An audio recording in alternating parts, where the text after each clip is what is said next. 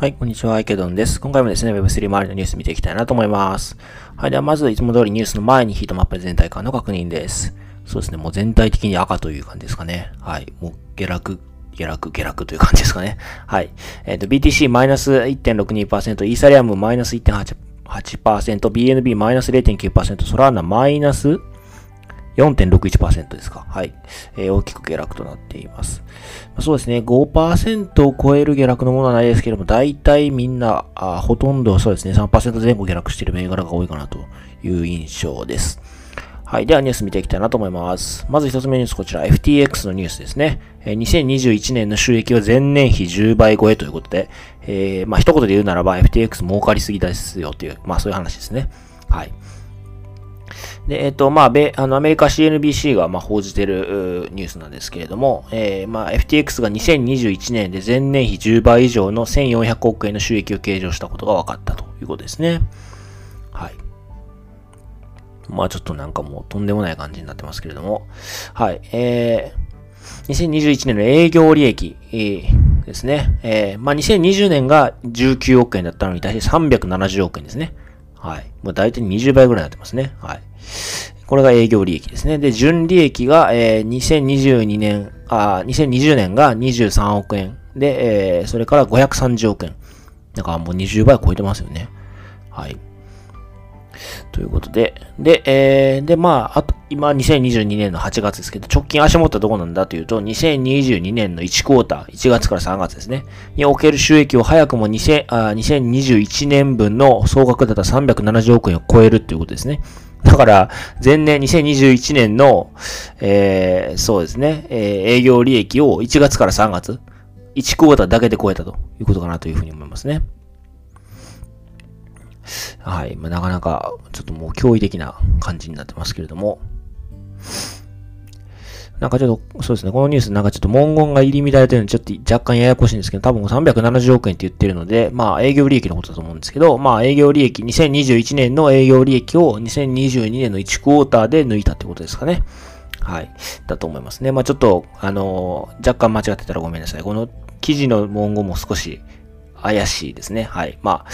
えー、まあそこ置いておきましょう。まあとりあえずすごい収益だということですね。で、まあ前年比で10倍以上超えてると。まあ営業利益で見ても、純利益で見ても、前年比10倍超えてるペースだということですね。それから2022年の1クォーターも、ものすごいペースで来てると。2021年を、まあ、こう、はるかにしのぐペースですごい来てるということですね。まあ、ただし、まあ、4月から6月は、まあ、皆さんご存知の通り、5月に、あの、UST ショックがありましたので、まあ、ペースは多分鈍化してるんだと思うんですけども、まあ、それでもすごいペースだということですね。で、どっから収益を上げてるのかっていうと、まあ、3分の2は先物やオプションなどのデリバティブ取引手数料、約16%がスポット、まあ、現物取引によるものだということですね。はい。で、えっ、ー、と、FTX、まあ、全体で見ると2021年末で、えー、まあ、3400億円の現金を有しており、利益率は27%ですね。で、広告費や関係企業経費を除けば利益率は50%ぐらい。だからまあ、実力的には50%近く出せる実力があるということですね。で、2021年には収益の約15%を広告やマーケティングに費やしていたということですね。つまりもっときつくなれば、まあ、広告とかマーケティング絞ればいいので、さらに15%利益出せるということですね。はい。だから15%あの、広告やマーケティングに費やして利益率は27%なので、まあ、やっぱりもうとんでもない収益率ですよね。もうなんか信じられないようなあ強さがありますね。はい。まあ、このあたりですかね。あとはなんかこう、バイナンスとの CZ さんとちょっと、あの、口論みたいになってたり、ツイッター上でなってたりとか、あとはまあ、えー、FDIC ですね。米連邦預金せ、えー、保険公社からまあちょっと注意を受けてるよとか、まあそういったニュースがまあ続いてますけども、それはあんまり重要ではないかなと思うので、まあ割愛したいなと思います。まあ一言で言うなら FTX は儲かりすぎじゃないかと、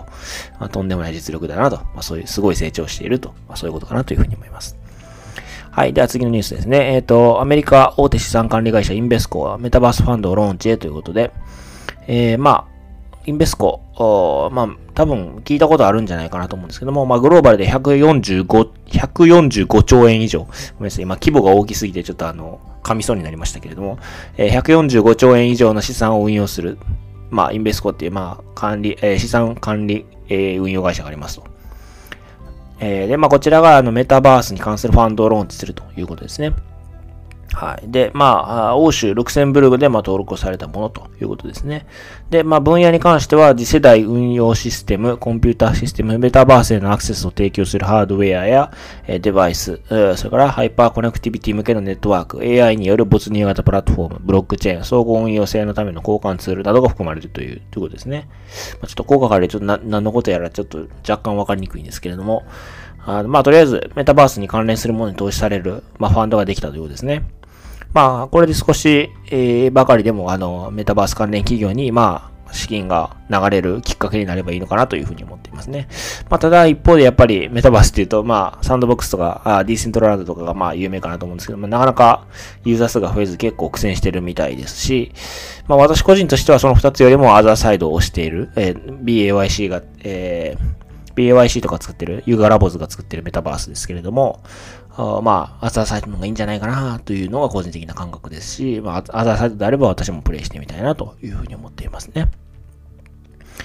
はい。では次のニュースですね。えー、アジアで仮想通貨と株式市場の相関強まるということで、こちら IMF ですね。国際通貨基金の、まあ、レポートみたいなので、まあ、少しこうタイムラグがあるというかですね、ちょっと遅いんですけども、はい。えっ、ー、と、まあ、アジア市場で、えー、仮想通貨と金融市場の間に強い相関関係が、まあ、生じているということですね。はい。で、まあ、パンデミックの間に、例えば、ビットコインとインドの株式市場のリターンの相関が、パンデミックの間に10倍に増加したということだったりとか、まあ、そういったことが報告されてるみたいですね。まあ、ちょっとこう、まあ、若干、なんていうんですかね、あの、遅い、タイムラグがある記事まあ、報告であるかなというふうに思いながらも、まあ、一方でやっぱり、まあ、あの、重要なことはここかなと思ってまして、まあ、この結びつきが強まった背景の部分ですね。えっ、ー、と、株式市場で仮想通貨関連プラットフォームや投資商品が受け入れられるようになったことと、アジアの個人投資家や機関投資家による仮想通貨採用が増えたことがあると見られるということですね。まあ、そ、つまり、まあ、同じ財布から株式に投資したり、仮想通貨に投資したり、まあ、そういったことが行われるようになったということかなというふうに思いますね。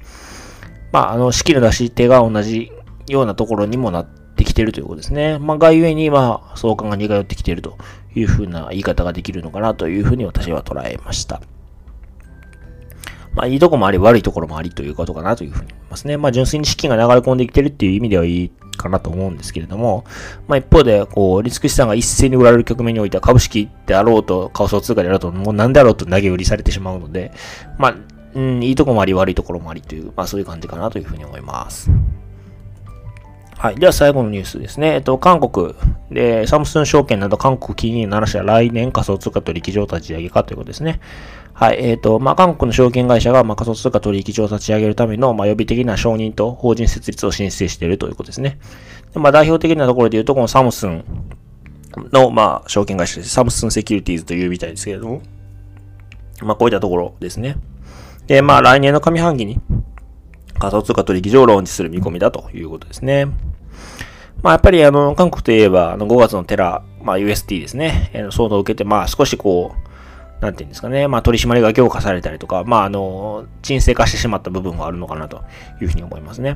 まあ一方でこう3月に大統領に当選した方が、まあ仮想通貨業界の成長を促進するための規制緩和を打ち出している人ということで、まああの、中長期的に見れば、まあ成長できるだけの土壌は整っているような気はするんですね。まあただ5月のまあその事件が、まあ尾を引いてるという形かなというふうに思ってまして、まあそうですね。まあこれから、あそうですね。あんまりこう前に障壁となるものは今はなくなってきてるのかなと。まあ事件が尾を引いてるだけかなと。まあ大統領は結構こう規制緩和を打ち出しているということで、まあ前に進める土壌はあるのかなというふうにな、個人的にはまあそう思ったので、このニュース読んで、まあ中長期的には成長していくんじゃないかなと。まあ日本よりは足場はだいぶいいんじゃないかなというふうに個人的には思いました。